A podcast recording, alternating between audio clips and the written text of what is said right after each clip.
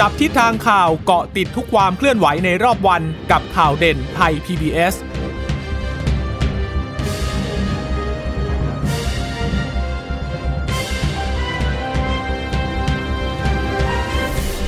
สวัสดีค่ะ สวัสดีค่ะ ต้อนรับคุณผู้ฟังสู่ข่าวเด่นไทย PBS ค่ะ เราพบกันเป็นประจำทุกวันจันทร์ถึงศุกร์บ่ายๆแบบนี้นะคะ อัปเดตข้อมูลข่าวสารที่เกิดขึ้นในรอบวัน กับดิฉันจีราชาตาเอี่ยมรัศมีและคุณพึ่งนภาคล่องพยาบาลค่ะ ค่ะ สวัสดีคุณผู้ฟังทุกท่านนะคะ ที่รับฟังข่าวเด่นไทย PBS ผ่านทางสถานีวิทยุที่เชื่อมโยงสัญญาณจากไทย PBS นะคะ จะเจอกันเป็นประจำต้นสัปดาห์อย่างนี้แล้วนะคะ ก็เข้าสู่วันที่ 22 มีนาคมแล้วนะคะ ผ่านไปไวมาก เดี๋ยวสัปดาห์นี้ก็เป็นสัปดาห์สุดท้ายเออของต้องสัปดาห์หน้าสิ แต่ว่าหลาย ๆ คนก็จะเงินเดือนออกในสัปดาห์นี้ไงก็เลยเหมือนกับเป็นสัปดาห์สุดท้ายของเดือนมีนาคมอะนะคะ ทีนี้เรื่องของโควิด -19 ต้องตามต่อ แต่ว่าวันก่อนเนี่ยมีเหตุการณ์ความรุนแรงที่เกิดขึ้นจากการชุมนุมทางการเมือง แล้วก็มีสื่อมวลชนเนี่ยได้รับบาดเจ็บด้วยนะคะ ก็เลยทำให้องค์กรสื่อนั้นได้ต้องออกแถลงการออกมา ล่าสุดเนี่ยวันนี้เนี่ยก็เป็นสิ่งที่ผู้สื่อข่าวก็ไปสอบถามกับนายกรัฐมนตรีเหมือนกัน เดี๋ยวไปฟังกันนะนะคะ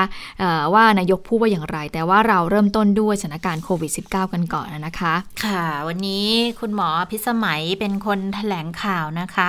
ก็มีหลายเหตุการณ์ที่เกิดขึ้นในช่วงสุดสัปดาห์ที่ผ่านมาที่พักการแถลงข่าวไปด้วย 2 วันนะคะค่ะวันนี้นี่มีรายงานผู้ที่ติดเชื้อเพิ่มขึ้นรายใหม่ 73 คน ผู้ป่วยสะสมตอนนี้ก็ขึ้นเป็น 27,876 คนแล้วนะคะ ใกล้ๆ 28,000และผู้ป่วยรายใหม่จากระบบเฝ้าระวังและบริการมี 22 คนค่ะ ก็จะแบ่งเป็นกรุงเทพ 8 สมุทรสาคร 8 นครปฐมปทุม นนทบุรี สมุทรปราการชนบุรี ราชบุรีอีกหนึ่งจังหวัดละหนึ่งนะคะค้นหาเชิงรุก 44 ก็จะมาจากสมุทรสาคร ก็ยังเยอะที่สุดอยู่นะ จากการคัดกรองเชิงรุกเนี่ยนะคะ สมุทรสาครตอนนี้ 25 คน กรุงเทพ 13 คน ปทุม 5 เพชรบุรีอีก 1 คนนะคะ ส่วนคนที่เดินทางมาจากต่างประเทศเข้าสถานที่กักกันอยู่ 7 คนค่ะ มาจากเยอรมนีเบลเยียมกาตาร์โปแลนด์เดนมาร์กสหรัฐและฮังการี ก็ประเทศละคนหนึ่งเลย ตอนนี้รักษาหายกลับบ้านแล้วอีก 65 คน รักษาหายดีรวมแล้ว 2,600เอ้ย26,663 ยังรักษาตัวสะสมอยู่อีก 1,122 คนนะคะ แต่ว่าวันนี้เนี่ย มีผู้เสียชีวิตรายงานเพิ่มขึ้นอีกหนึ่งคนค่ะ ผู้เสียชีวิตสะสมก็เป็น 91 คนแล้วนะคะ คนนี้อายุ 60 ปีอยู่ในกรุงเทพนี่แหละค่ะแต่ว่าด้วยโรคประจำตัวก็ค่อนข้างจะสาหัสอยู่แล้วนะ คือมีทั้งเบาหวานทั้งความดันโลหิตสูงแล้วที่สำคัญก็คือ เป็นมะเร็งปอดระยะสุดท้ายด้วย แต่ที่น่าสังเกตก็หลังจากที่ตรวจคัดกรองเชิงรุกแล้วเนี่ย วันที่ 14 15 ก็มีอาการหายใจเหนื่อยหอบ แล้วก็ยืนยันเชื้อวันที่ 15 ด้วย วันที่ 18 เนี่ย มีภาวะหัวใจหยุดเต้นแล้วก็เสียชีวิตค่ะ เท่ากับว่าระยะเวลาที่เข้ารับการตรวจคัดกรองจนทราบผล และเสียชีวิตเนี่ย แค่ 4 วันเท่านั้นเองนะคะ แล้วก็หลังๆนี่ติดติดกันอาทิตย์ที่แล้ว 2 คนก็ 2 วันติดกันวันนี้อีกหนึ่งคนนะคะ ก็แสดงความเสียใจกับครอบครัวผู้เสียชีวิตด้วยนะคะ ค่ะ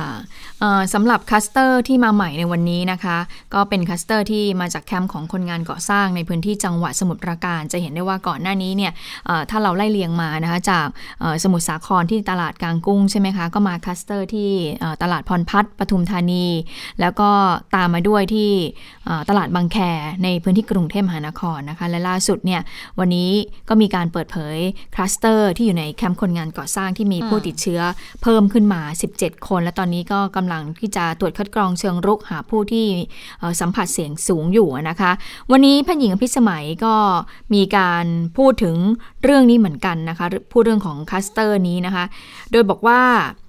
คลัสเตอร์ที่จังหวัด สมุทรสาครเนี่ยนะคะ มีการรายงานว่าพบคนงานติดเชื้อโควิด -19 ในแคมป์คนงานออซอยสุขุมวิท117 โดยผู้ติดเชื้อคนแรกนี้นะคะ เป็นใครก็คือเดินทางไปจังหวัดพระนครศรีอยุธยาค่ะ เมื่อวันที่ 13 มีนาคมเพื่อที่จะต่ออายุการทำงานในประเทศ แล้วก็ต้องมีการตรวจคัดกรองโควิด -19 นะคะ แล้วก็ทำให้ตอนนี้เนี่ยก็พบผู้ติดเชื้อเพิ่มรวมๆแล้ว 17 คนไปฟังเสียงของพระหญิงอภิสมัยกันค่ะ เคสที่เราพบเป็นรายแรกเนี่ยนะคะ เป็นผู้ที่ไปตรวจโควิดนะคะที่อยุธยาอยากจะเน้นย้ำนะคะว่าท่านแรกเนี่ยไปตรวจเพราะว่าไม่ได้มีอาการนะคะแต่ไปตรวจตามมาตรฐานการต่ออายุงานนั่นเองนะคะเหมือนกับไปทำ การลงทะเบียนว่าอยู่ในประเทศไทยอย่างถูกกฎหมาย วันที่ 13 มีนาคม ผู้ป่วยรายแรกนี้นะคะไปตรวจโควิดที่อยุธยา วันที่ 15 มีนาคม ได้รับการยืนยันผลเป็นบวกนะคะ ก็รับไว้รักษาในโรงพยาบาลทันที ในวันที่ 18 ถึง 19 มีนาคมนะคะทางพื้นที่และสาธารณสุขก็ได้ลงพื้นที่ตรวจ active case finding ในชุมชนทันทีนะคะโดย อันดับแรกก็คือมุ่งไปที่แคมป์คนงานสุขุมวิทร้อยสิบเจ็ดนะคะที่ตำบลบางเมืองใหม่ ตรวจไปทั้งสิ้น 625 รายนะคะพบมีผลเป็นบวก100อขออภัยค่ะ 16 ราย ซึ่งใน 16 รายนี้นะคะ อย่างที่เน้นย้ำเสมอ 14 รายไม่มีอาการนะคะ วันที่ 19 Active Case Finding ก็ยังสืบเนื่องไปที่สุขุมวิทร้อยเจ็ดด้วยนะคะตำบลสำโรงเหนือตรวจไปอีก 584 ราย ในกลุ่มก้อนนี้นะคะรายงานผลยังเป็นศูนย์ค่ะ และในวันที่ 20-21 มีนาคมนะคะก็ยังมีการตรวจชุมชนรอบแคมป์คนงาน ในพื้นที่สุขุมวิทร้อยสิบเจ็ดด้วยนะคะไม่ว่าจะเป็นชุมชนแล้วก็ตลาด ก็ตรวจไปทั้งสิ้น 400 รายนะคะก็ทุกท่านยังคงต้องติดตามสถานการณ์อย่างใกล้ชิดนะคะ ค่ะมีข้อมูลเพิ่มเติมจากทางอธิบดีกรมควบคุมโรคนะคะ ก็พูดถึงคลัสเตอร์ในแคมป์คนงานก่อสร้างนี้บอกว่า จากการที่มีการตรวจแล้วเนี่ยปัจจัยเสี่ยงเนี่ยก็คือว่าไซต์ของคนงานค่อนข้างที่จะแออัด มีการใช้สิ่งของร่วมกัน มีการใช้ห้องสุขาห้องอาบน้ำรวมกัน รวมทั้งพนักงงานบางคนเนี่ยก็ฝ่าฝืนด้วยค่ะ ฝ่าฝืนอะไรคะฝ่าฝืนมาตรการบริษัทไปสังสรรค์ในพื้นที่อื่น เมื่อติดเชื้อไม่มีอาการก็เข้ามาทำให้เกิดการแพร่เชื้อในแคมป์ได้นะคะ ตอนนี้แต่ว่าทางทิบดีกรมควบคุมโรคก็บอกว่า โดยภาพรวมเนี่ยก็สามารถที่จะควบคุมสถานการณ์ได้ แล้วก็บอกด้วยว่าหากเจอผู้ติดเชื้อเพิ่ม ก็คาดว่าจะเจอแบบกระจัดกระจาย ไม่เป็นกลุ่มก้อนใหม่ละ และแต่แล้วก็ขอความร่วมมือจากองค์กรบริษัทด้วยนะคะ ที่มีคนงานเเหล่านี้อยู่เนี่ยให้ระมัดระวังเรื่องของสุขอนามัยด้วยนะคะ ค่ะ นอกจากนี้เนี่ยยังมีอีกคลัสเตอร์หนึ่งแต่ว่าอันนี้ก็ไม่น่าห่วงเท่าไหร่เพราะอย่างน้อยๆ ก็อยู่ในพื้นที่กักอยู่แล้วนะคะ นั่นก็คือที่สถานที่กักกันตรวจคนเข้าเมือง ตอมอนั่นแหละ ทั้งสวนพลูทั้งบางเขนด้วยนะคะ11ถึง20เนี่ยเขาตรวจไปแล้ว 1,888 คนผลบวก 98 แต่ล่าสุดเนี่ยเช้าวันนี้รายงานเพิ่มเป็น 297 นะคะ ก็เลยงดไม่ให้รับผู้ต้องกักรายใหม่แล้วแล้วก็คัดแยกดูแลในสถานที่ และตรวจเจ้าหน้าที่ในศูนย์ด้วย แต่ปรากฏว่าเจ้าหน้าที่เนี่ยไม่ติดนะคะสำนักงงานตำรวจแห่งชาติเขาเตรียมโรงพยาบาลสนาม 120 เตียง อยู่เห็นบอกว่าใช้สโมสรตำรวจเนี่ยนะ แล้วก็ฉีดวัคซีนให้เจ้าหน้าที่แล้วเรียบร้อยนะคะ ดังนั้นของของตอมอเนี่ยจำนวนของผู้ติดเชื้อ เพิ่มขึ้นค่อนข้างเยอะเหมือนกันนะ แล้วก็ถ้ายังไม่มีการคัดแยกกันอีกก็อาจจะติดกัน เกือบทั้งหมดเลยก็ได้นะ แต่ว่าก็ต้องดูนะคะ ว่าสถานการณ์จะเป็นยังไง เพราะอย่างน้อยๆ ก็มีการเตรียมโรงพยาบาลสนามให้แล้วเรียบร้อยนะคะ อันนี้ก็เลยเป็นอีกหนึ่งคลัสเตอร์ที่ก็ต้องติดตามเหมือนกัน แต่ว่าคลัสเตอร์ในพื้นที่เปิดเนี่ย อันนี้จะน่าห่วงมากกว่า เพราะว่ายังคงมีการกระจายของเชื้อได้อยู่อีกด้วยนะคะ ส่วนในช่วงที่จะมีการมีเทศกาลสงกรานเนี่ยก็ยืนยันบอกว่า คือจัดได้ไม่ได้ห้าม แต่ว่าก็ต้องเป็นไปตามที่มีมาตรการเอาไว้ก่อนหน้านี้นะก็ จัดงานกิจกรรมศาสนางานบุญงานแห่ แสดงทางวัฒนธรรมอะไรอย่างเงี้ยไม่ได้ห้ามเลยนะคะ แต่ว่าเน้นดูเน้นชมก็ต้องสวมหน้ากากอนามัยเว้นระยะห่างกันด้วยนะคะ ส่วนเรื่องของวัคซีนตอนนี้เป็นยังไงนะ ก็บอกว่ามีการอธิบายกันอีกทีหนึ่งเกี่ยวกับเรื่องของล็อต2สูตรการกระจายวัคซีนก็คือ 3 2 3 มันคืออะไร 3 2 3เนี่ยค่ะก็จะเป็นสูตรในการป้องกันการควบคุมแพร่ระบาด ระบบสาธารณาสุขด่านหน้า แล้วก็การขับเคลื่อนเศรษฐกิจนะคะ 8แสนโดสของซีโนแวคที่เข้ามา 20 มีนาคมที่ผ่านมา วัตถุประสงค์ของคราวนี้เนี่ยกระจายกระจายวัคซีนเนี่ยก็ป้องกันควบคุมการระบาดของโรคทั้ง 3 0 0แสนโดสนะคะ แล้วก็ใช้ปกป้องระบบสาธารณาสุขด่านหน้าเสีย2 0 0แสนโดส แล้วที่จะเริ่มเร็ว ๆ นี้ก็คือใช้เพื่อการขับเคลื่อนเศรษฐกิจ ก็คือจังหวัดเศรษฐกิจต่าง ๆ เนี่ยนะคะ จะแบ่งไปให้อีก 3 0 0แสนโดสด้วยกันนะคะ ส่วนสมุทรสาคร เห็นว่าวันนี้มีสบคชุดเล็กคุยกันนะคะแล้วก็บอกว่าเดี๋ยวก็จะผ่อนคลายเพิ่มมากขึ้นนะ จริง ๆ ผ่อนมาตั้งแต่ 17 มีนาแล้ว แล้วก็คัดกรองเชิงรุกอยู่อีก แต่ว่าก็ยังมีคนที่ติดเชื้ออยู่อีกเนืองๆนะคะ อยู่ที่ประมาณหลักสิบนะ ก็เลยบอกว่าโรงพยาบาลสนามน่าจะต้องคงไว้เลยอีกปี 2 ปีเลยนะ แล้วก็เตรียมไว้ 2,000 เตียงเลยนะในกรณีที่จะมีอะไรเปลี่ยนแปลงเนี่ยนะคะ ค่ะ ก็ดูน่าจะพูดถึงภาพรวมหมดแล้วนะคะ ในเรื่องของคลัสเตอร์ที่เกิดขึ้นในพื้นที่ต่างๆนะคะ ทีนี้เมื่อสักครู่เนี่ยแพทย์หญิงอภิสมัยก็พูดถึงเรื่องของการจัดสรรวัคซีนซิโนแวค8แสนโดสใช่ไหมคะที่เข้ามาในช่วงวันเสาร์นี้นะคะเข้ามาแล้วไปไหน วันนี้ผู้สื่อข่าวก็ไปถามรัฐมนตรีว่าการกระทรวงสาธารณสุขเหมือนกันนะคะว่า8แสนโดสเนี่ยที่เข้ามาแล้วเนี่ยจะกระจายไปยังพื้นที่ไหนบ้าง วันนี้คุณอนุทินพูดชัดนะพูดชัดว่าจะตัดลงไปพื้นที่ทางด้านของเมืองท่องเที่ยวด้วยนะคะอย่างเช่นสมุยอย่างเช่นภูเก็ตเป็นต้น หลังจากที่ผ่านมาเนี่ยอาจจะไม่พูดไม่ค่อยชัดเท่าไหร่ในเรื่องของกระจายวัคซีนไปยังกลุ่มนี้นะคะไปฟังเสียงของคุณอนุทินกันค่ะ วัคซีน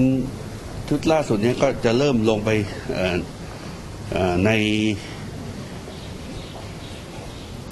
บุคคลกลุ่มเสี่ยงนะครับ แล้วก็ไปในจังหวัดท่องเที่ยว หลักๆ ภูเก็ตสมุย เอาให้เห็นดำเห็นแดงกันไปเลยนะว่าจัดลงไปเนี่ยตอนเที่ยวเที่ยวนี้จัดลงไปภูเก็ตแสนโดสจัดไปสมุยห้าหมื่นโดสนะ แล้วก็ลงสมุทรสาคร แบบเอาให้เห็นเลยว่า ลงแล้วเนี่ย มันมีผลที่จะตอบสนองมาอย่างไรบ้างนะครับเที่ยวนี้ต้องขออนุญาตเป็นไปตามหลักวิชาการนะครับไม่ได้เป็นไปตาม เรียกว่านโยบาย แต่เป็นไปตามหลักระบาดวิทยา ต้องการจะเปิด ให้มีการเคลื่อนไหวทางเศรษฐกิจ ก็ต้องลงไปในเมืองที่ที่เกี่ยวข้องกับการท่องเที่ยว เศรษฐกิจก็จัดไปนะในเรื่องของจังหวัดที่หรือพื้นที่ที่มีการระบาดกรุงเทพมหานคร สมุทรสาครปทุมธานีอะไรอย่างเงี้ยนะ ก็จัดไปให้เห็นไม่ใช่ไปแบบเป็นเฉพาะกลุ่มแพทย์ ตอนนี้ก็ลงลงมาถึง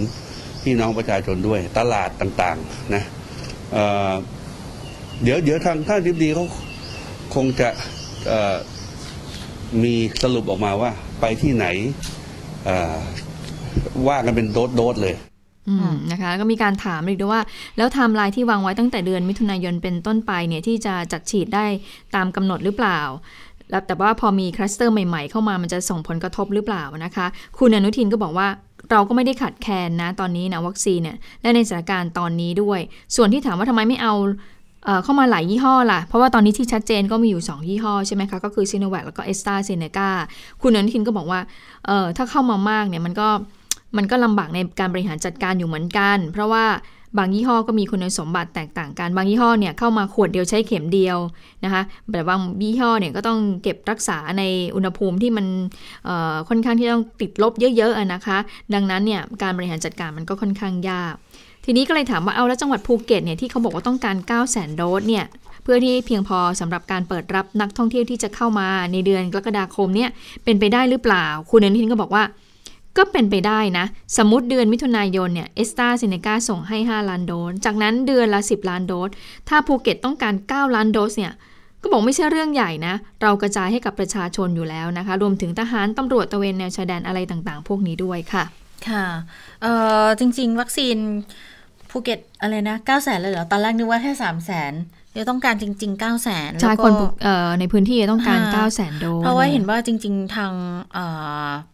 สมาคมท่องเที่ยวใช่ไหมคะที่ภูเก็ตเนี่ยเขาอยากจะดันกำหนดขึ้นมาละคือเขาอยากจะให้เปิดให้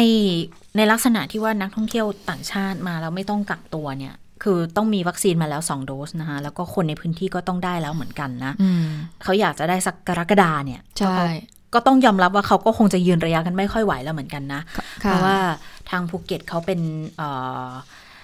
เน้นเรื่องของการทำอุตสาหกรรมท่องเที่ยวกันแบบ อย่างเข้มข้นมากเลยมาค่ะนแล้วผู้ประกอบการเขาก็มองว่าถ้าเข้ามาตุลาเนี่ยมันก็เข้ามามันก็ไม่ได้เข้ามาทะลักเลยนะ มันก็ค่อยๆเข้ามาค่อยๆเข้ามาอยู่เพราะฉะนั้นแล้วเนี่ยก็ควรจะค่ะค่อยๆ เปิดดีไหมก็คืออเริ่มเปิดตั้งแต่หนึ่งกรกฎาคมก่อนไหนๆเนี่ยเขาก็มองว่าเอ๊ะหนึ่งตุลาคมเนี่ยเราก็เปิดได้โดยที่ไม่ต้องกักตัว เพราะฉะนั้นแล้วเนี่ยก็ขยับขึ้นมาอีกนิดนึงนะคะ แล้วก็บอกว่าจังหวะในช่วงเวลาทามมิ่งนั้นอะหลาย ๆประเทศเนี่ยเขาก็เริ่มเริ่มเปิดเปิดรับแล้วนักท่องเที่ยวอ่าถ้าเราช้าเนี่ยเราจะไม่ทันนะอ่าเขาก็เลยบอกว่างั้นค่ะขอขยับขึ้นมาเร็วหน่อย แต่ว่าต้องอยู่ในเงื่อนไขที่สำคัญนะอ่าก็คือว่าเรื่องของวัคซีนก็ต้องกระค่ะจายฉีดให้กับบุคลากรทางการแพทย์เอ่อด่านหน้าทั้งหลายรวมถึงประชาชนในพื้นที่ด้วยค่ะอ่าแล้วก็จะเฉพาะพื้นที่เขานะคะ ที่บอกว่าหนึ่งกรกฎาคมเนี่ยเพราะว่า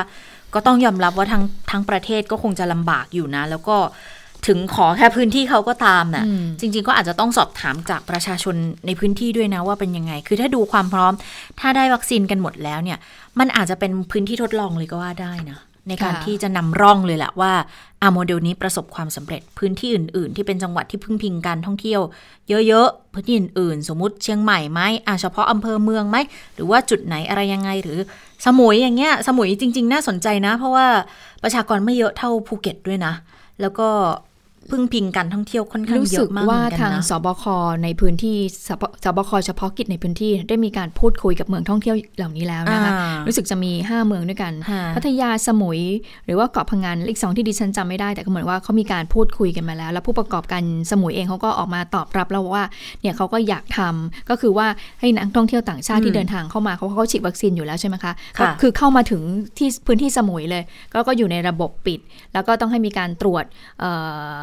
ด้วยตรวจหาเชื้อด้วยวิธี RT-PCR สองอ่าครั้ง แล้วก็อยู่ในบริเวณนั้นแหละ เป็นคล้ายๆว่าเออแต่ฝั่ area งสมุยเนี่ยเป็น quarantine แฮเอ่อเป็นโรงแรมใช่ไหมเป็นใช่ area quarantine ก็คืออยู่อยู่ในพื้นที่โรงแรมนั่นแหละค่ะอันนี้ก็น่าสนใจอยู่นะคะ แล้วก็ถ้าดูแนวโน้มจากที่นายกรองนายกพูดว่า เดี๋ยวจะตัดให้ภูเก็ตแสนโดส จัดตัดให้ซุปสมุยอืมอีกห้าหมื่นโดสเนี่ย ก็ดูมีความเป็นไปได้แล้วล่ะกับข้อเสนอนี้นะ แต่ว่าสิ่งที่ต้องการเยอะกว่าที่อาจจะตัดให้ได้ค่อนข้างมากเหมือนกันนะ ดังนั้นอาจจะต้องไปกระกระทุ้งกันในเรื่องที่บอกว่า เมื่อไหร่จะให้เอกชนเนี่ยเขาร่วมในการกระจายวัคซีนได้เพิ่มมากขึ้นด้วย อันนี้ก็อาจจะเป็นส่วนสำคัญอีกประเด็นหนึ่ง แต่ก็ต้องขึ้นอยู่กับการจัดหาวัคซีนนั่นแหละ ว่าจะได้มากได้น้อยแค่ไหนนะคะ ทีนี้พอพูดถึงเรื่องของการท่องเที่ยวแล้วเนี่ยใกล้ ๆ นี้ก็เทศกาลสงกรานนะ วันนี้ก็ยังมีการถามกันอีกทีหนึ่งคือเขาก็บอกแล้วว่าท่องเที่ยวเนี่ยสามารถที่จะเดินทางไปเที่ยวไหนมาไหนได้แหละ เพียงแต่ว่ามันอาจจะกร่อยตรงที่บอกว่า สาดน้ำสาดไม่ได้ ประแป้งคอนเสิร์ตปาร์ตี้โฟมอะไรเงี้ยมันสนุกกันสุดเหวี่ยงเหมือนกับที่ผ่านๆมาอาจจะไม่ได้ในสถานการณ์ที่ก็ยังคงพบคลัสเตอร์ใหม่ ๆ อยู่อย่างเงี้ยนะคะ วันนี้ก็มีการเน้นย้ำศบคก็บอกว่าได้กิจกรรมในเชิงวัฒนธรรมท่องเที่ยวอะไรอย่างเงี้ยก็ปกติก็หยุดตั้ง 4-5 วันอยู่แล้ว รองในออรองโฆษกประจำสำนักนายกก็ออกมาพูดเหมือนกันค่ะ คุณไตรสุรีไตรสรณกุลนะคะ ก็ออกมาเปิดเผยบอกถือคือทางสบคขอความร่วมมือนะ เทศกาลสงกรานเนี่ยงดสัตว์น้ำประแป้งจัดคอนเสิร์ตปาร์ตี้โฟมอะไรอย่างเงี้ยนะคะ แต่รัฐบาลสนับสนุนประชาชนให้เดินทางท่องเที่ยวนะคะ แล้วเดี๋ยวจะอำนวยความสะดวกในการเดินทางกลับภูมิลำเนา 12เนี่ยหยุดราชการพิเศษอยู่แล้วดังนั้นเมื่อรวมกับเสาร์อาทิตย์ ไปจนถึงหยุดตามเทศกาล 13ถึง15 ก็เท่ากับว่าหยุด 6 วันเลยนะ คือ 10ถึง15 เลยนะคะ ประชาชนก็ออกไปเดินทางท่องเที่ยวเถอะ ทีนี้ทางรัฐมนตรีการท่องเที่ยวและกีฬาค่ะ คุณพิพัฒน์รัชกิจประการนะคะ ก็บอกว่าทททกับกับกับทาง กระทรวงเนี่ยก็หารือเพื่อกำหนดโครงการรับรองรับการท่องเที่ยวในช่วงสงกรานต์ต่อเนื่องนะ มีหลายแคมเปญเลยค่ะ แล้วก็เตรียมเสนอกับคอรมอด้วยบอกโครงการต่างๆเนี่ย อย่างทัวร์เที่ยวไทย สมทบเงินให้ประชาชนรับสิทธิ์เดินทางท่องเที่ยว โครงการเราเที่ยวด้วยกันเฟสสามเนี่ยค่ะจะมียังไงบ้างนะคะ เพราะว่าให้กลับไปทบทวนไปอุดช่องว่างป้องกันการทุจริตมานะคะอืมเดี๋ยวเดี๋ยวน่าจะเสนอได้เร็วๆนี้นะคะ ก็เอ่อคาดการณ์นะว่าถ้าเกิดคนเดินทางท่องเที่ยวกันเนี่ย มันจะไปไปหนุนให้เกิดการจับจ่ายใช้สอยเม็ดเงินหมุนเวียนในระบบเศรษฐกิจด้วยนะคะ ค่ะ ตอนนี้ก็เริ่มมีการรณรงค์เรื่องของสงกรานต์กันแล้วนะ ในบางพื้นที่นะคะเอ่อว่าจะมีการจัดกิจกรรมอย่างไรค่ะแต่ว่าต้องภายใต้มาตรการของสบคนะคะที่เอ่อห้ามปะแป้ง ห้ามสาดน้ำนะคะ แล้วก็รวมถึงห้ามรวมกลุ่มกันจำนวนมากด้วย แต่ทีนี้เอ่อเรื่องของ มาตรการในการดูแลในเรื่องของการจัดงานเทศกาลสงกรานต์ก็มีผู้สื่อข่าวก็ไปสอบถามคุณอิทธิพลคุณปลื้มรัฐมนตรีว่าการกระทรวงวัฒนธรรมเหมือนกันนะคะ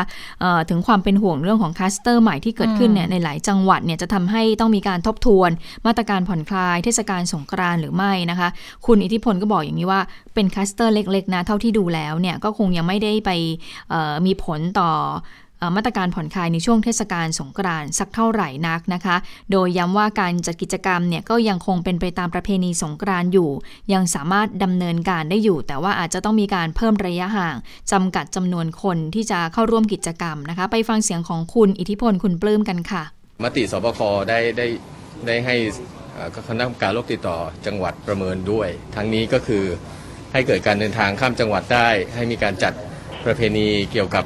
สงกรานได้นะครับ แล้วก็ในเรื่องของกิจการที่ผ่อนปลนไปแล้วก็ก็ยังคงดำเนินการได้ปกติเพียงแต่ว่าเราต้องเฝ้าระวังกันครับ เพราะว่าก่อนที่มีมติเนี่ยคณะทำงานได้ประชุมกันแล้วนะครับ ว่าอาจจะมีคลัสเตอร์ หรือว่าระหว่างช่วงนี้ที่อนุญาตไปแล้วอาจจะมีการระบาดใหม่ในวงอาจจะแคบหรือวงกว้าง ซึ่งก็ต้องมีการเตรียมความพร้อม ฉะนั้นณขณะนี้เนี่ยก็ยังไม่น่ากังวลอะไรนะครับ ก็สามารถ ดำเนินการได้ตามมติสบคตามปกติมีการประเมินนะครับว่าจุดที่มีการแพร่ระบาดนะจุดไหนที่มีการส่งสัญญาณว่ากิจกรรมที่เราเคยผ่อนปลนไปไว้เนี่ยมันไม่สามารถก็หลักๆในในที่ชุมชนนะครับไม่ว่าจะเป็นเรื่องของที่มีชุมชุมชนพลุกพล่านอย่างเช่น ตลาดสดตลาดนัดนะครับ เพราะนั้นก็ช่วงทุกวันนี้นะครับในส่วนของมาตรการก็มีการประเมินอย่างเข้มข้นอยู่แล้ว แล้วก็ในเรื่องของการป้องกันนะครับ แต่เนี่ยเปลี่ยนว่าในภาพรวมมีสถานการณ์นั้นดีขึ้นนะครับจากที่ เราไม่มีพื้นที่สีแดงเข้ม ก็เหลือแต่พื้นที่สีส้มนะครับซึ่งก็เป็นเขตที่ยังคงเฝ้าระวังนะครับแต่มีการประเมินแล้วว่าช่วงหยุดยาวนั้น ก็สามารถดำเนินการได้ตามปกติณขณะนี้ไม่มีอะไรเปลี่ยนแปลงครับ ค่ะ ในเรื่องของการจัดกิจกรรมสงกรานที่ทางสบคกำหนดออกมาแล้วใช่ไหมคะ ที่มีธีมบอกว่าดินรถพรม คุณเจษตาจำได้ไหมดินรถพรมไม่สาดน้ำใช่ไหมดิฉันจำไม่ได้เพราะสโลแกนเยอะมากเยอะใช่ไหมไม่เป็นไร แต่ทีนี้ว่าตอนนี้แต่ละจังหวัดตอนนี้เขาก็ดูแล้วแหละว่าคงจะจัดกิจกรรมเทศกาลสงกรานต์ไม่ได้เหมือนกับปีก่อนหน้านี้นะคะเขาก็เลยตอนนี้เขาก็ไปเริ่มคิดแคมเปญอะไรของเขาแล้ว อันนี้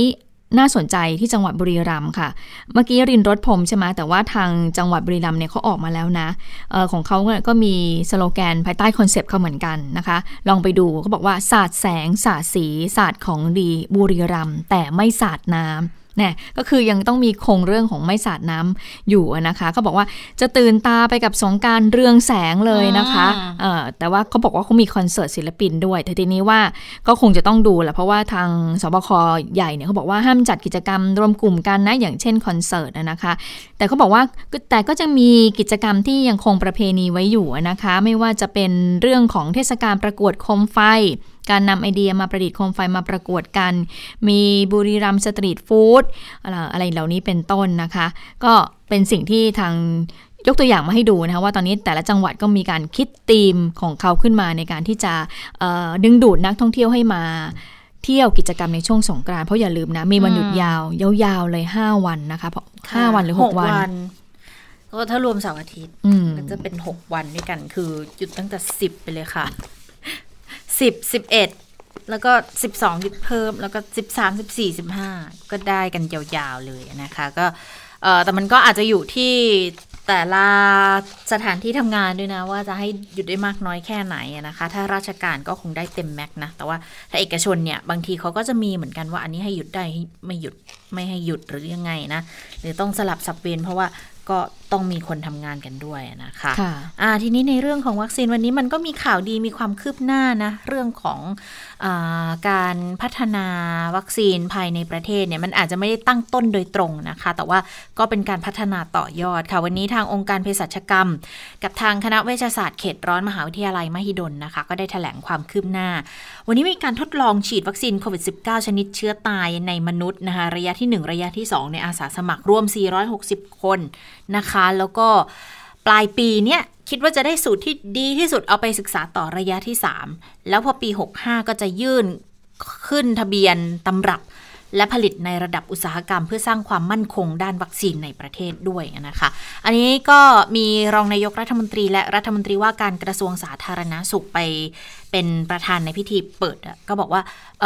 การวิจัยพัฒนาผลิตวัคซีนโควิด -19 ขึ้นเองในประเทศเนี่ยมันจะช่วยสร้างความมั่นคง แล้วก็การพึ่งพาตัวเองค่ะ ที่ผ่านมาองค์การเภสัชกรรม วิจัยพัฒนาวัคซีนโควิด -19 ชนิดเชื้อตายด้วยเทคโนโลยีไข่ไก่ ฟัก ผลวิจัยในสัตว์ทดลอง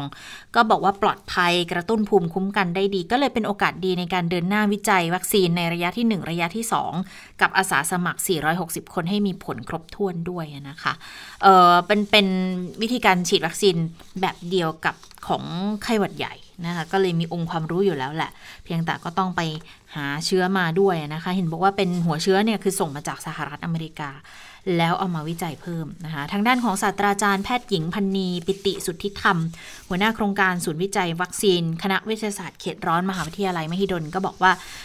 วันนี้เนี่ยฉีดอาสาสมัคร 4 คนนะคะ ช่วงเช้า 2 ช่วงบ่าย 2 แล้วก็ก่อนหน้านี้เนี่ย อาสาสมัครเข้ามาก็ต้องให้ข้อมูลเกี่ยวกับโครงการวิจัย การเซ็นยินยอมด้วย แล้วก็มีการตรวจเลือดประเมินค่า ตับค่าไตเม็ดเลือดแดง ตักอักเสบ B อักเสบ C HIV คัดกรองโควิด -19 ด้วยนะคะ แล้วก็แบ่งอาสาสมัครเป็นชุดเนี่ยมีการปรับสูตรโครงสร้างวัคซีน แล้วก็จะกระตุ้นผลได้ในวงกว้างด้วย คือ หมายถึง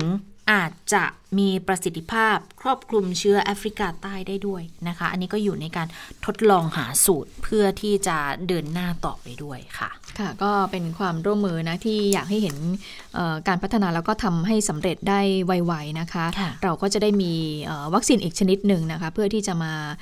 สร้างภูมิคุ้มกันให้กับประชาชนในประเทศค่ะ ทีนี้มาดูในพื้นที่จังหวัดนครปฐมสักนิดหนึ่งค่ะเขาบอกว่าพบผู้ติดเชื้อโควิด -19 เพิ่ม 11 คนนะคะ ก็ทำให้ตอนนี้เนี่ยยอดที่จังหวัดนครปฐมเนี่ยมีผู้ติดเชื้อแล้ว 166 คนนะคะ โดยผู้ติดเชื้อรายใหม่เนี่ยเขาก็บอกว่าเป็นคนไทยเนี่ยนะคะ เป็นคนไทยตอนนี้นะคะโดยรวมนะคะเป็นคนไทย 162 คน ต่างชาติ 4 คนก็พักรักษาตัวอยู่ในโรงพยาบาลจำนวน 48 คน โดยผู้ป่วยรายใหม่เนี่ยก็มีอาการปอดติดเชื้อ ได้รับการเจาะคอเพื่อป้องกันการเกิดภาวะแทรกซ้อน ตอนนี้แพทย์ก็ดูแลอย่างใกล้ชิดอยู่นะคะ อันนี้ก็เป็นสถานการณ์ที่เกิดขึ้นก็บอกว่าทำลายของที่จังหวัดนครปฐมเนี่ยยังอยู่ระหว่างการค้นหาผู้ติดเชื้อในกลุ่มที่มีความเสี่ยงสูงอย่างต่อเนื่องนะโดยจำนวนผู้ที่รับการตรวจหาเชื้อแล้วตอนนี้ก็รวมๆสามหมื่นกว่าคนค่ะ ค่ะ วันนี้มาตรา 33 เรารักกัน งวดแรก 1,000 บาทก็โอนเข้าแล้วนะคะสำหรับผู้ที่ผ่านการเข้าร่วมโครงการ แล้วก็ได้เงินแบ่งเบาภาระค่าครองชีพคนละ 4,000 บาทนะคะหลังจากที่เปิดใช้งานยืนยันตัวตนผ่านแอปพลิเคชันเป่าตังไปแล้วค่ะ งวดแรกวันนี้ 1,000 บาท งวดที่2เนี่ย29 มีนางวดที่ 3 5 เมษางวดที่42เมษายนนะคะ ก็ซื้อสินค้าและบริการได้ตั้งแต่6โมงถึง5ทุ่มเลย วงเงินคงเหลือสะสมได้ภายในวันที่ 31 พฤษภาคมเท่านั้นนะคะ ตรวจสอบสิทธิ์ผ่านทาง www. มาตรา 33 เรารักกัน .com กดยืนยันตัวตนผ่านแอปพลิเคชันเป่าตังนะคะ แต่ว่าถ้าตรวจสอบไม่มีสิทธิ์ก็ต้องรีบทบทวนสิทธิ์ตั้งแต่ 15 ถึง 28 มีนาคมนะคะ คนที่ยังไม่ได้ลงทะเบียนมาก่อนกับชื่อนามสกุลผิด ก็ขอให้เข้าไปทบทวนผ่านเว็บไซต์ www. มาตรา 23 เราลักกัน .com ได้ด้วย ส่วนกลุ่มที่ 2 ใครไม่มีสมาร์ทโฟนลงทะเบียนแล้ว แต่ว่าระบบแจ้งบอกตัวเองไม่ได้อยู่ในมาตรา 33เนี่ยอันนี้ต้องไปที่สำนักงงานประกันสังคมเลยนะคะ ค่ะ มาดูภารกิจนายกนิดหนึ่งนะคะวันนี้นายกเนี่ยประชุมสภาความมั่นคงแห่งชาติก็คาดว่าจะมีการหาเรือเรื่องเหตุการณ์การชุมนุมทางการเมืองที่ระยะหลังเนี่ยจะเห็นว่ามีความรุนแรงเกิดขึ้นอย่างต่อเนื่องเลยนะคะผู้สื่อข่าวก็รายงานว่าวันนี้นายกไปตั้งแต่เช้าเลยเดินทางถึงทำเนียบรัฐบาลเขาบอกว่าปกติแล้วเนี่ยขบวนรถของนายกเนี่ยผ่านเข้าทำเนียบทางประตู 3 ตรงข้ามกับทางสำนักงานคณะกรรมการพัฒนาระบบราชการ หรือกพรทางที่ประตูดังกล่าวเนี่ยไม่ได้ถูกใช้หรือเปิดให้ผ่านเข้าออกมานานแล้ว แต่คาดว่านายกเนี่ยต้องการเลี่ยงการเผชิญหน้ากับกลุ่มผู้ชุมนุมทะลุฟ้าที่ปักหลักอยู่บนถนนพระราม5ทำเนียบรัฐบาลที่ชุมนุมแล้วก็ตะโกนโจมตีนายกอย่างต่อเนื่อง อย่างเมื่อสัปดาห์ที่แล้วจะเห็นว่านายกเนี่ยแถลงข่าวอยู่เนี่ยก็มีการชุมนุมตะโกนกันนะคะ แล้วนายกก็ค่อนข้างที่จะงุดหงิดนิดนึงนะคะ ก็มีการบอกบอกเจ้าหน้าที่โดยบอกว่าให้ไปดูซิว่า ใครทำอะไรไปจดไปถ่ายรูปมาจดชื่อมาอะไรอย่างเงี้ยนะคะ ก็ไม่รู้ว่ามีความคืบหน้าอย่างไรตรงส่วนนี้ ไม่มีการรายงานออกมาเพิ่มนะคะ ทีนี้หลังการประชุม เลขาธิการสภาความมั่นคงแห่งชาตินะคะ ทีนี้ผู้สื่อข่าวก็สอบถามนายกเหมือนกันแหละ ถึงเรื่องเหตุการณ์การชุมนุมที่เกิดขึ้น แล้วก็มีผู้สื่อข่าวเนี่ยได้รับบาดเจ็บด้วยเมื่อวานนี้นะคะ หลายคนหนึ่งในนั้นก็ก็คือน้องนักข่าวที่อยู่ช่องแปดก็โดนกระสุนยางเข้าที่สมองนะคะ ทีนี้ผู้สื่อข่าวถามเรื่องนี้กับนายก แล้วนายกตอบยังไงไปฟังกันค่ะระวังตัวหน่อยแล้วการเป็นห่วงนะ เวลาไปโอ้โหสื่อเยอะไปหมด แล้วก็อยู่ตรงกับฝั่งฝั่งผู้ชุมนุมอะ แล้วก็ถ่ายเจ้าหน้าที่ตำรวจอย่างเดียว วันนี้ก็ให้เจ้าหน้าที่ตำรวจถ่ายไปยังผู้ชุมนุมเยอะๆจะได้เห็นว่า อืมพวกเราเนี่ยอยู่ในจุดเสี่ยงแค่ไหนยังไงเพราะเป็นห่วงอะนะก็คุณก็รู้อยู่แล้วมันจะแรงตอนไหนคุณรู้อยู่แล้วทำไมจะเรียกไม่ได้ ก็แต่เมื่อเขาจะแรงการเริ่มตำรวจเริ่มเริ่มจะปรับคุณก็ออกไปถ่ายข้างๆโน้นไม่ใช่คุณไปอยู่ตรงฝั่งตรงข้ามโน้น ก็เขาต้องทำงานไงเล่าเขาประกาศแล้วไม่ใช่หรือว่าต่อไปนี้เขาจำเป็นที่จะต้องต้องทำให้เหตุการณ์มันสงบ แล้วคุณไม่เห็นเหรอว่าก่อนเขาจะทำเนี่ยเจ้าที่ตำรวจถูกกระทำอะไรบ้าง คุณไม่เห็นเหรอไม่เห็นหรือไง อะแล้วตำรวจเขาทำอะไรก่อนไหมล่ะเขาทำอะไรก่อนไหมถ้าไม่มีอะไรเขาทำไหมเขาเคลื่อนกำลังไปหาผู้ลงไหมถ้าไม่มีความรุนแรงเกิดขึ้น ถ้ามันเป็นสอดเจตนาที่บานปลาย แล้วถ้าเขาไม่ประกาศก่อนแล้วเธอเขาประกาศก่อน เธอก็ต้องหลบเธอก็ถอยออกมา แล้วเธอจะปล่อยให้มันไปทั่วพื้นที่ยังไง มันได้ไหมล่ะ ทุกประเทศเขาก็เป็นอย่างนี้นะควบคุมพื้นที่อยู่ในพื้นที่ที่กำหนดชุมนุมไปก็ชุมนุมไปเถอะนะในพื้นที่ชุมนุมก็ว่าไป แต่การเคลื่อนย้ายไปโน่นไปนี่มันทำให้เกิดผลกระทบคนอื่นเขาด้วยไม่ใช่หรือ แล้วถ้ารัฐบาลไม่ทำเจ้าที่เขาไม่ทำแล้วคนพวกนั้นเขาร้องเรียนขึ้นมา ไม่ดูแลเขาหรือไงล่ะฮะอืม อันนี้เป็นการให้สัมภาษณ์นะคะ หลังจากที่นายกเนี่ยประชุมสภาความมั่นคงแห่งชาติเสร็จนะคะ แต่ทีนี้ก่อนหน้านี้ที่จะให้สัมภาษณ์เรื่องนี้เนี่ยก็มีการสอบถามถึงเรื่องของการประเมินการชุมนุมทางการเมืองของกลุ่มต่างๆ ด้วยนะคะซึ่งนายกบอกว่าใครจะทำอย่างไรให้เกิดความสงบและปลอดภัย เนื่องจากกลุ่มผู้ชุมนุมเนี่ยก็คือคนไทยเหมือนกันนะ ก็มีความกังวลเหมือนกันแหละเพราะว่าประชาชนเนี่ยที่ไม่ชอบกลุ่มผู้ชุมนุมเนี่ย ก็อาจจะได้รับผลกระทบจึงต้องระมัดระวังที่อาจจะเกิดการประทะกันได้ เพราะเกรงว่าจะเกิดการทำร้ายกัน ก็ขอให้สื่อมวลชนเนี่ยช่วยกันนำเสนอข่าว แล้วก็ภาพข่าวที่ไม่ก่อให้เกิดการยั่วยุ ให้เกิดความรุนแรง รวมถึงขอให้สื่อมวลชนนำเสนอข่าวการทำงานของตำรวจด้วย ไม่ใช่เสนอแต่ฝั่งของผู้ชุมนุมเพียงอย่างเดียวนะ แล้วก็กำชับให้เจ้าหน้าที่เนี่ยถ่ายภาพเอาไว้เป็นหลักฐานแล้วค่ะ อืมค่ะ ทีนี้ในทวิตเตอร์เนี่ยเขามีการมีบางข้อความเหมือนกันที่มีการพูดในลักษณะที่บอกว่าว่าถ้าเกิดเจอลูกสาวแล้วครอบครัวของนายกเนี่ยให้คุกคามได้ทันที อันนี้ก็เลยถามนายกบอกจะดำเนินการยังไง ก็เลยบอกบอกว่าเออนายกบอกว่าก็ควรหรือไม่สื่อมวลชนก็ต้องช่วยกันชี้แจงว่าเป็นสิ่งที่ไม่ควรทำฝ่ายกฎหมายก็มีการดำเนินการให้อยู่แล้วแหละ จะไปดูในรายละเอียดว่าใครที่พูดให้ร้ายดูถูกเกลียดชัง เข้าข่ายหมิ่นประมาทอยู่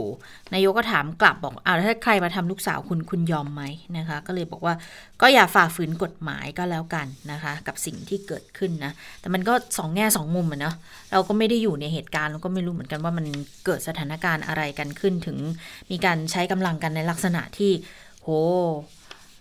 ก็ตกใจเหมือนกันนะ กับการเห็นภาพแบบยิงกระสุนยางคือ คือกระสุนยางพูดมันเหมือนเหมือนจะไม่เจ็บไม่ปวดใช่ไหมคะเราอาจจะนึกถึงกระสุนที่ยิงกันตามงานวัดอะเปาะแป๊ะเปาะแป๊ะปืนอัดลมอะแรงดันแต่จริง ๆ มันไม่ใช่คือ คือมันก็คือกระสุนนั่นแหละ ลูกกระสุนนั่นแหละ แล้วยิงออกมาจากปืนที่เป็นอาวุธปืนยาวปืนไรเฟิลอย่างเงี้ยค่ะ ยังไงมันก็มีแรงอัดแรงดัน หัวกระสุนมันอาจจะทำจากยาง แต่ว่าโดยตัวมันจริงมันก็คือกระสุนนั่นแหละ คือเป็น มีโลหะอยู่ด้านใน แล้วก็มียางที่หนาหน่อยหุ้มอยู่ด้านนอก ดังนั้นเวลายิงออกมาด้วยแรงอัดขนาดนั้นอะมันก็ถึงเป็นรอยขนาดนั้น หลายคนอาจจะเห็นภาพของอผู้สื่อข่าวประชาไทยแล้ว ที่เขาโดนยิงเข้ากลางหลังก็เห็นชัดเจนว่า มันก็เป็นรอยแบบห้อเลือดที่แดงค่อนข้างชัด ดังนั้นมันก็เลยไม่น่าแปลกแล้วที่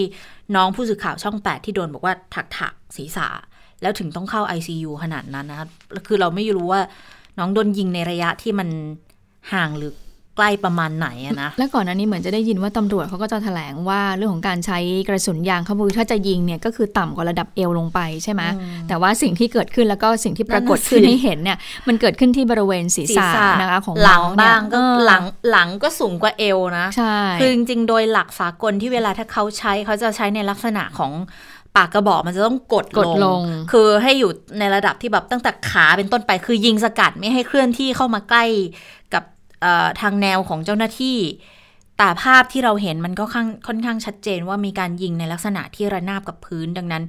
ก็จะอยู่ในระดับที่ค่อนข้างจะอยู่บนลำตัวด้วยเหมือนกันนะคะ ก็อันนี้อาจจะเป็นยุทธวิธีที่ตำรวจน่าจะต้องอธิบายเพิ่มเติมมากขึ้น แต่แต่ในการแถลงข่าวเขาก็ยืนยันนะนะว่า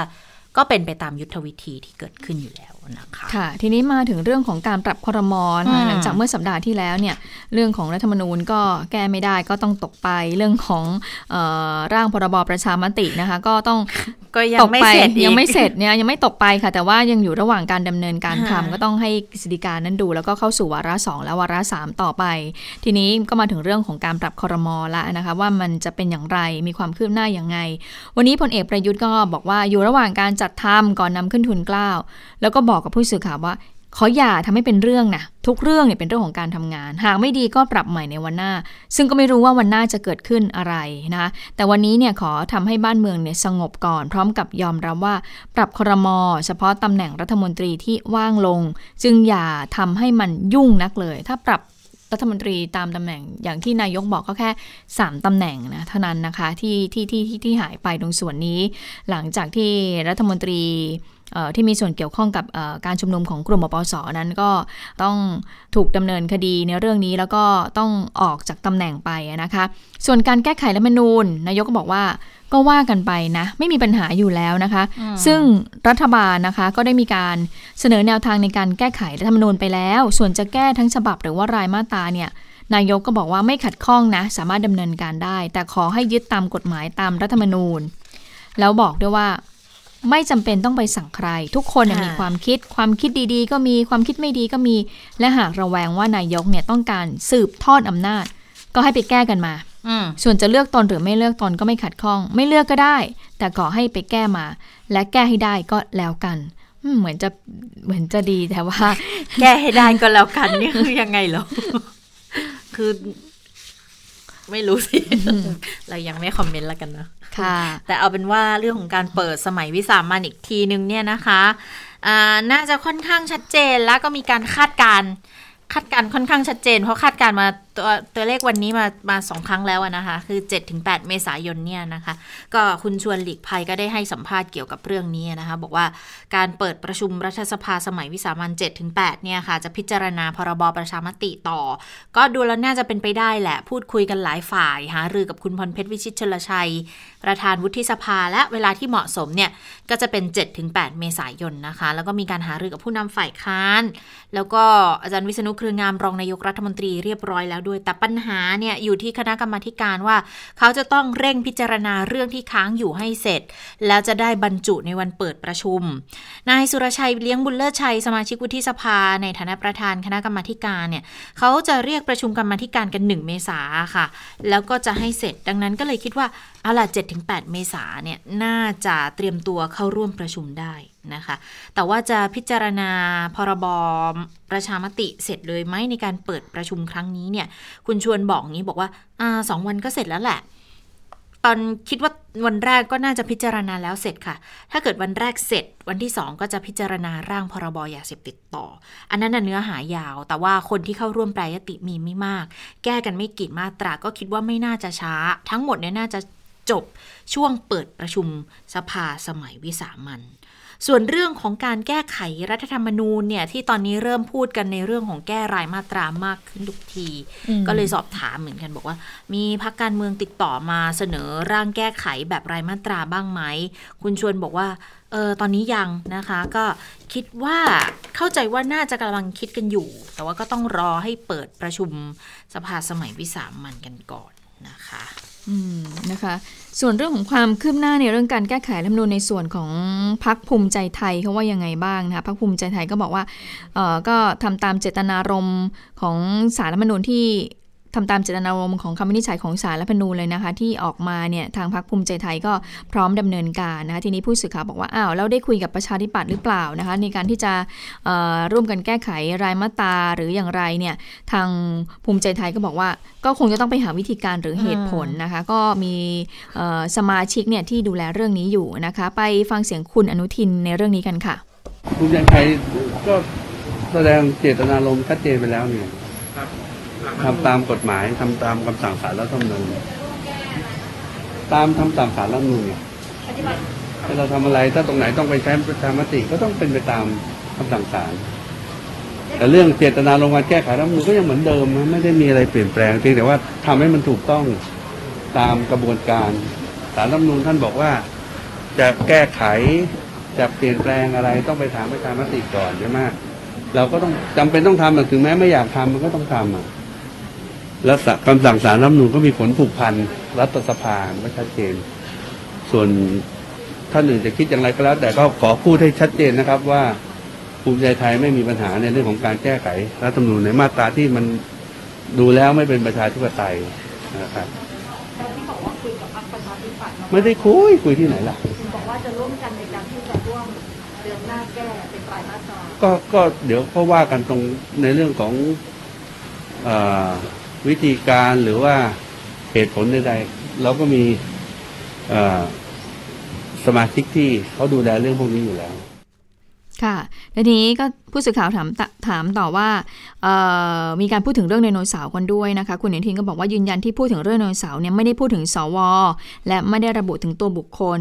และไดโนเสาร์ก็คือสิ่งที่เราไม่ชอบในเรื่องของที่มาของนายกในบทเฉพาะการเท่านั้น แต่ไดโนเสาร์ก็คือคนที่มาจากการเลือกตั้งของประชาชนอย่างพวกตนนี่แหละนะคะ ถึงแม้มีบทเฉพาะการให้สวเลือกนายกก็ตาม แต่พลเอกประยุทธ์ก็ได้มาเป็นนายก เพราะว่าเสียงของสส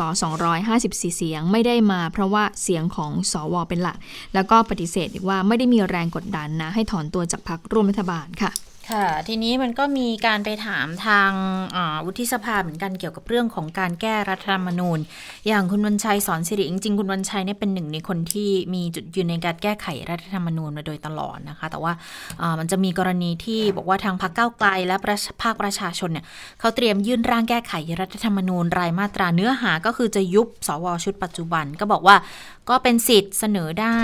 และการพิจารณาในรัฐสภาก็ไม่สามารถใช้เสียงของสสพักเก้าไกลได้พักเดียวนะ แต่ก็สนับสนุนเรื่องของการตัดอำนาจสวในการลงมติเลือกนายกรัฐมนตรีในสภาด้วย ส่วนการลงมติคว่ำร่างแก้ไขที่สวถูกโจมตีที่ผ่านมาเนี่ย อาจารย์วันชัยก็บอกว่าสวก็ลงไปตามคำวินิจฉัยของศาลรัฐธรรมนูญนั่นแหละ แต่เรื่องของการคว่ำรัฐธรรมนูญเนี่ยนะคะ ก็บอกว่าถ้าพิจารณาให้ดีข้อเท็จจริง เป็นเพราะภูมิใจไทยแล้วก็ประชาธิปัตย์นะ ที่ไม่กดดันรัฐบาลในการแก้ไขรัฐธรรมนูญ ทั้งๆทที่มันเป็นนโยบายของรัฐบาล ที่ผ่านมาสองพักไม่ทำเพราะกลัวหลุดจากอำนาจ แล้วก็ไม่มีตำแหน่งเป็นรัฐมนตรี ก็เลยเกิดการต่อรองเรื่องของการแก้ไขรัฐธรรมนูญ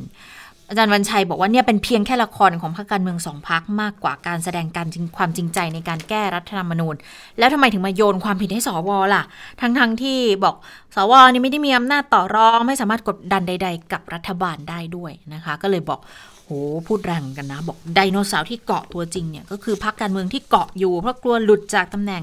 ถ้าเกิดพักทั้งสองพักเข้มแข็งต่อรองได้ เช่นบอก ถ้าไม่แก้รัฐธรรมนูญเนี่ยก็จะออกจากรัฐบาล ก็เชื่อว่าถ้าอย่างเงี้ยแก้ได้แน่ ๆ อยู่แล้วแหละ ถ้าพักใดขยับอีกพักหนึงก็ต้องขยับรัฐบาลก็จะล้มเพราะสภาก็ต้องการเสียงข้างมากอยู่แล้วนะคะ ซึ่งพอพอสววันชัยพูดในลักษณะนี้มาแน่นอนก็มีการตอบโต้โต้กลับมาจากคุณดาเมศทางเนาะคุณราเมศนะ คุณราเมศรัตนาชเวงก็ ออกมาโต้กลับในเรื่องนี้หนักอยู่เหมือนกันนะคะ ค่ะ คุณระเมศรัชนาชรัตนโชเวงโฆษกพักประชาธิปัตย์เนี่ยก็มีการกล่าวถึงเรื่องนี้นะคะ แล้วก็บอกว่าสวนี่มีความจริงใจแค่ไหนล่ะในเรื่องของการแก้ไขรัฐมนูญเนี่ยทุกคนก็ทราบดีที่คุณวันชัยกล่าวหาว่าพักประชาธิปัตย์เนี่ยอยากเกาะ อยู่กับอำนาจตีสองหน้า เป็นไดโนเสาร์กลายพันธุ์ ก็ต้องบอกว่าความจริงใจในการแก้ไขเพิ่มเติม รัฐธรรมนูญเนี่ยได้อธิบายไว้แล้วว่าทำอย่างเต็มที่จนถึงนาทีสุดท้าย ไม่เคยตีสองหน้า ส่วนที่บอกว่าเป็นไดโนเสาร์กลายพันธุ์นั้น คงไม่ใช่พรรคประชาธิปัตย์หรอกจะว่าพรรคอื่น แต่ว่าอย่าเหมารวม อย่ามาเหมารวมพรรคประชาธิปัตย์นะอ่าอันนี้ก็เป็นสิ่งที่คุณรามเมศบอก แล้วก็เชื่อว่าค่ะเอ่อที่ประชาธิปัตย์เนี่ยยัง ไปไม่ถึงไหน เพราะว่ามีคนหลายประเภทในเส้นทางการเมือง บางคนก็เป็นนักประชาธิปไตยตัวจริง บางคนก็เป็นแค่กาฝากในระบบโอ้ประชาธิปไตย แต่คุณวันชัยอย่ากังวลพักเนี่ยเป็นได้หมดทั้งฝ่ายค้าน และรัฐบาลไม่มีความจำเป็นต้องไปเกาะอำนาจใด ๆ ทั้งสิ้นค่ะ ค่ะ ทีนี้มีอีกประเด็นหนึ่งที่วันนี้กองทัพออกมาชี้แจงด้วยนะคะหลังจากที่ก่อนหน้านี้เนี่ยทาง KNU นะคะกองกำลังของกะเหรี่ยง เขาสหภาพแห่งชาติกะเหรี่ยงเขาออกมาคัดค้านกรณี บอกว่ามีบุคคลกลุ่มบุคคลเนี่ยส่งเสบียงให้กับทหารกองกองทัพพม่าเขาบอกเป็นกองทัพเผด็จการพม่าตามแนวชายแดนที่จังหวัดมือตรอนะคะก็มีการตั้งข้อสังเกตบอกโอ้ยของกองทัพของของไทยหรือเปล่าที่ส่งไปให้ วันนี้กองทัพออกมาชี้แจงบอก ไม่เกี่ยวบอกตามที่มีภาพปรากฏในเพจ มีการนำเสนอข่าวเกี่ยวกับเรื่องนี้เนี่ยบอกว่าการค้าชายแดนพื้นที่ไทยเมียนมา แล้วก็เข้าใจผิดบอกว่าเป็นการส่งเสบียงทหารเนี่ยนะคะ ก็ยืนยันบอกว่า ไม่ได้มีความเกี่ยวข้องเลยนะคะ ทางพลโทสันติพงษ์ธรรมปิยะโฆษกกองทัพบกก็บอก จุดผ่านแดนถาวร จุดผ่านแดนชั่วคราวชายแดนไทยในพื้นที่ต่างๆ คือเปิดเข้าออกตามมาตรการป้องกันโควิด -19 ปกตินะ สินค้าอะไรอย่างเงี้ยก็ยังคงขนข้าวของออกได้ แต่ว่าทุกอย่างก็ต้องทำตามพรบศุลกากรเป็นหลักด้วยนะคะ การค้าขายอุปโภคบริโภคเนี่ยเป็นเรื่องของผู้ประกอบการ ใครจะขนไปขนมาเนี่ยก็ก็คงไม่ได้มีส่วนเกี่ยวข้องกับการที่ จะไปขนให้กับทางกองทัพนะ นายกก็บอกเหมือนกันบอกอืมโอ้ไม่เกี่ยวละนะคะไปฟังเสียงนายกกันเรื่องนี้ค่ะ ก็วันนี้ก็มีคนเอาภาพออกมาอะไรออกมา ซึ่งจริงแล้วมันคนกรณีคนละเคสกันหมดนั่นแหละ เราต้องย้อนกลับไปดูเมื่อหลายสิบปีมาแล้วนะมีมีทั้งฐานทหารมีทั้งประชาชนชาวเมียนมาเนี่ยมาอยู่บนเส้นเขตแดนมาอยู่บนพื้นที่สูงหมดอะแล้วมีการเอาฐานพวกนี้นะเจรจาพูดคุยกันผ่านกลไกต่างๆ ที่มีอยู่ให้ขยับลงมาให้หมดข้างล่าง ทั้งประชาชนด้วยอะไรด้วย เพราะว่าการสัญจรไปมาในฝั่งตรงข้ามมันก็เป็นไปได้ยากใช่ไหมส่วนใหญ่ก็จะเข้ามาซื้อของฝั่งไทยเราก็ตกลงกันว่า เออก็ลงไปให้หมดแล้วกันเขาก็ยินยอมลงนี้แต่เขาขอสั่งอาหารอะไรไปของเขาด้วย อันนี้คือเรื่องมนุษยธรรมนะแล้วก็มีผลกระทบกับเรื่องความมั่นคงของเราตามแนวชายแดนด้วย พื้นที่มันไม่ชัดเจนนะนะแต่เราก็ไม่อยากให้เขาขึ้นอยู่ในพื้นที่สูงของเรา แล้วเข้ามามาซื้อของในตลาดของเราอะไรของเรา และอันนี้ก็เป็นการสั่งซื้อโดยตรงกับจากพ่อค้านะก็แค่นั้นเอง นะอย่าให้มันเป็นเรื่องเป็นราวต่อไปมันคนละกรณีกันอย่ามาพาดพิงกันไปเกี่ยวข้องไปหมดว่าเราสนับสนุนสนับสนุนอะไรมันคนละเรื่องนะเข้าใจป่ะ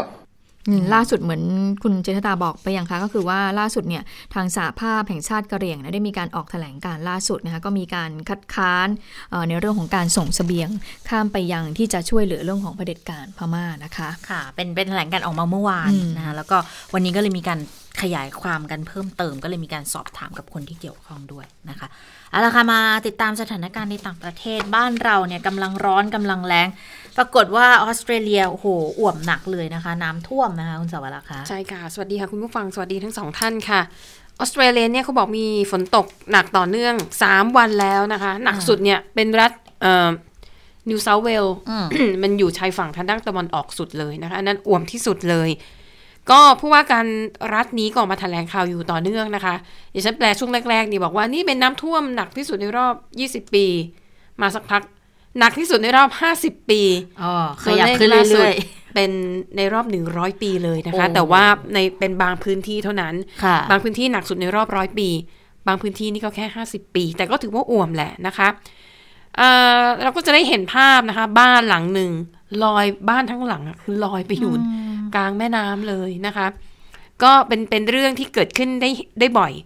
เนื่องจากว่าพอน้ำมันท่วมเนี่ยมันเอ่อล้นฝั่ง แล้วถ้าบ้านเรือนปลูกสร้างอยู่ริมฝั่งแม่น้ำเนี่ย คือดินมันไม่แข็งแรงน้ำมันก็กัดเซาะแล้วบ้านก็คือหล่นลงมาทั้งหลังแล้วก็ลอยไปนะคะ แม้แต่เขื่อนซึ่งเป็น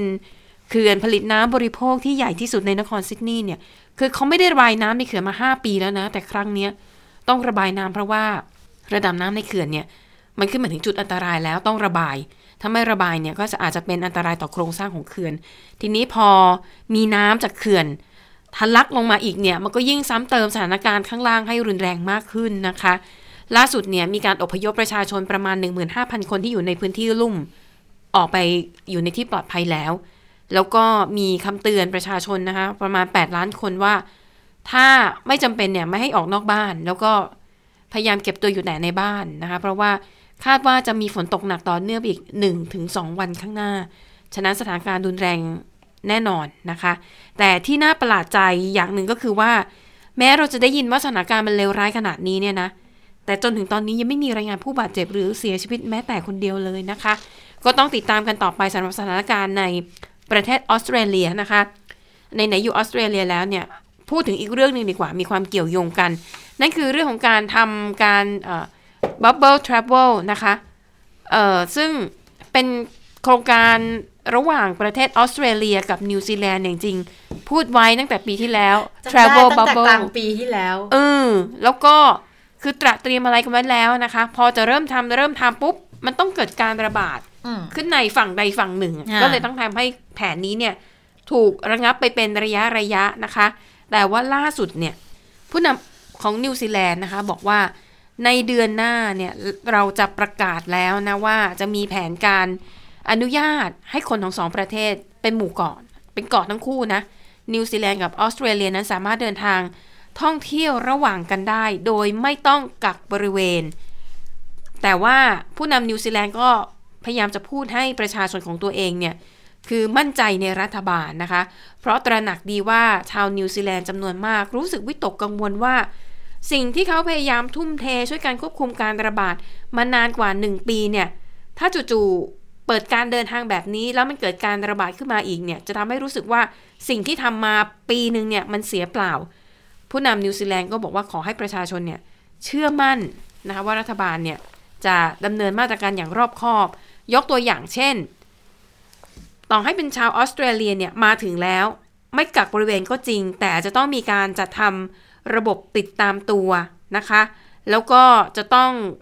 ซักซ้อมเตรียมความพร้อมกับสายการบินก็ต้องพร้อมด้วยในการรับมือกับการเดินทางนะคะ ส่วนของฝั่งออสเตรเลียเนี่ยจริง ๆ ก็มีแผนที่จะให้คนนิวซีแลนด์เดินทางมาหาตัวเองได้ จริง ๆ แผนเนี้ยเขากำหนดไว้ตั้งแต่เดือนตุลาเเดือนตุลาคมปีที่แล้ว แต่อย่างที่บอกละค่ะ พอจะเริ่มทำเกิดการระบาดขึ้นมาอีกแล้ว ก็เลยเลื่อนไปหลายครั้งนะคะ แต่ตอนนี้คิดว่าน่าจะพร้อมกันแล้ว เพราะว่าวัคซีนก็เริ่มมาแล้วนะคะ ทีนี้ทั้งออสเตรเลียและนิวซีแลนด์เนี่ยถือว่าเป็นประเทศที่ควบคุมการระบาดได้ดีอันดับต้นๆของโลกเลยนะ อย่างนิวซีแลนด์เนี่ยนะคะ ทั้งประเทศเนี่ยมีผู้ติดเชื้อแค่ 2,400 กว่าคนเท่านั้นเสียชีวิต 26 คนนะคะ ในขณะที่ออสเตรเลียค่ะมีผู้ติดเชื้อ 29,000 กว่าคน แล้วก็เสียชีวิต 909 คน ซึ่งก็ถือว่าไม่มาก เมื่อเทียบกับจำนวนประชากร 25 ล้านคนนะคะอะก็ต้องรอดูต่อไปนะคะว่าจะเกิดขึ้นได้จริง ๆ หรือไม่ พูดถึงเรื่องการเดินทางอีกอย่างหนึ่งนะคะ ที่ใครต่อใครก็คงจะอยากไปอะเนาะนั่นก็คือประเทศญี่ปุ่น ที่จะเป็นเจ้าภาพจัดการแข่งขันกีฬาโอลิมปิก ในปีนี้ค่อนข้างแน่ชัดแล้วนะว่าการแข่งขันจัดขึ้นแน่นอน แต่คนดูคงไปไม่ได้แน่นอนเหมือนกัน เพราะว่าเมื่อวานนี้นะคะ ทางคณะกรรมการโอลิมปิก สากลกับผู้จัดก็คือกรุงโตเกียวของญี่ปุ่นเนี่ยเขามีการประชุมผ่านระบบเสมือนจริง ก็ได้ข้อสรุปนะคะว่าไม่อนุญาตให้ชาวต่างชาติเดินทางไปชมการแข่งขัน ก็เสียใจกับทุกๆฝ่ายด้วย คือไม่ใช่แค่ชาวต่างชาติ แต่หมายถึงภาคธุรกิจท่องเที่ยวในญี่ปุ่น ที่ ก่อนหน้านี้ก็สะบักสะบอมอะและหลายคนก็ตั้งความหวังว่า การจัดงานโอลิมปิก แล้วมีชาวต่างชาติเข้ามาเนี่ย มันจะช่วยฟื้นเศรษฐกิจของเขานะคะ แต่ก็อะเป็นไปไม่ได้แล้ว ทีนี้ถามว่า แล้วคนที่ซื้อตั๋วไปแล้วจะทำยังไงนะคะ ทางผู้จัดงานบอกว่าจากนี้เนี่ยขอให้ติดตาม จะมีการชี้แจงถึงกระบวนการว่าจะรับเงินคืนได้อย่างไร เเขาบอกว่าสัดส่วนของการขายตั๋วเนี่ยนะคะ ส่วนใหญ่เนี่ยขายให้กับคนที่อยู่ในประเทศญี่ปุ่นอยู่แล้ว ส่วนคนที่อยู่ต่างประเทศเนี่ยมีสัดส่วนแค่ 10-20%ของยอดจำหน่ายตั๋วเท่านั้นนะคะ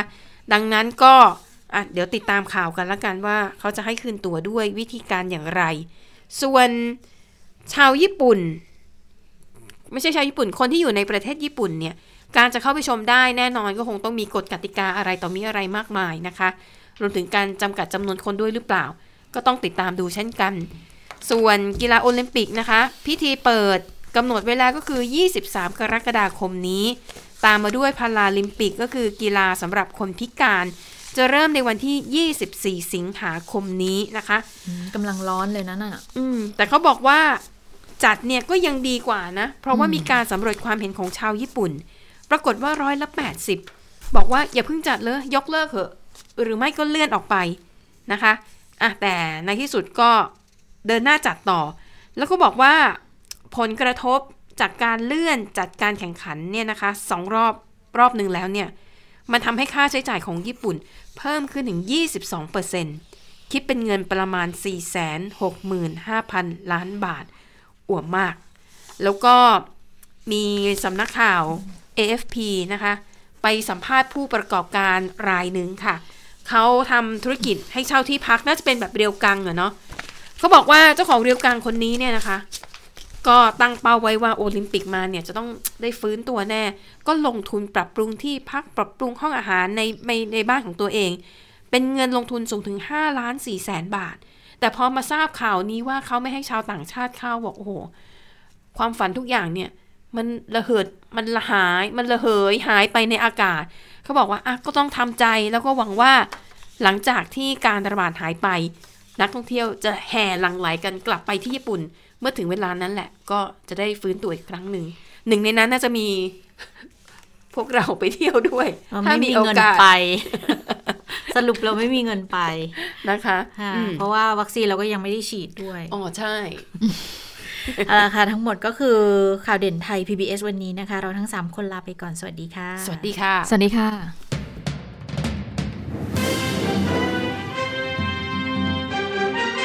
ติดตามข่าวเด่นไทย PBS ได้ทุกวันจันทร์ถึงศุกร์เวลา 15 นาฬิกาทางไทย PBS Radio และติดตามฟังข่าวได้อีกครั้งทางไทย PBS Podcast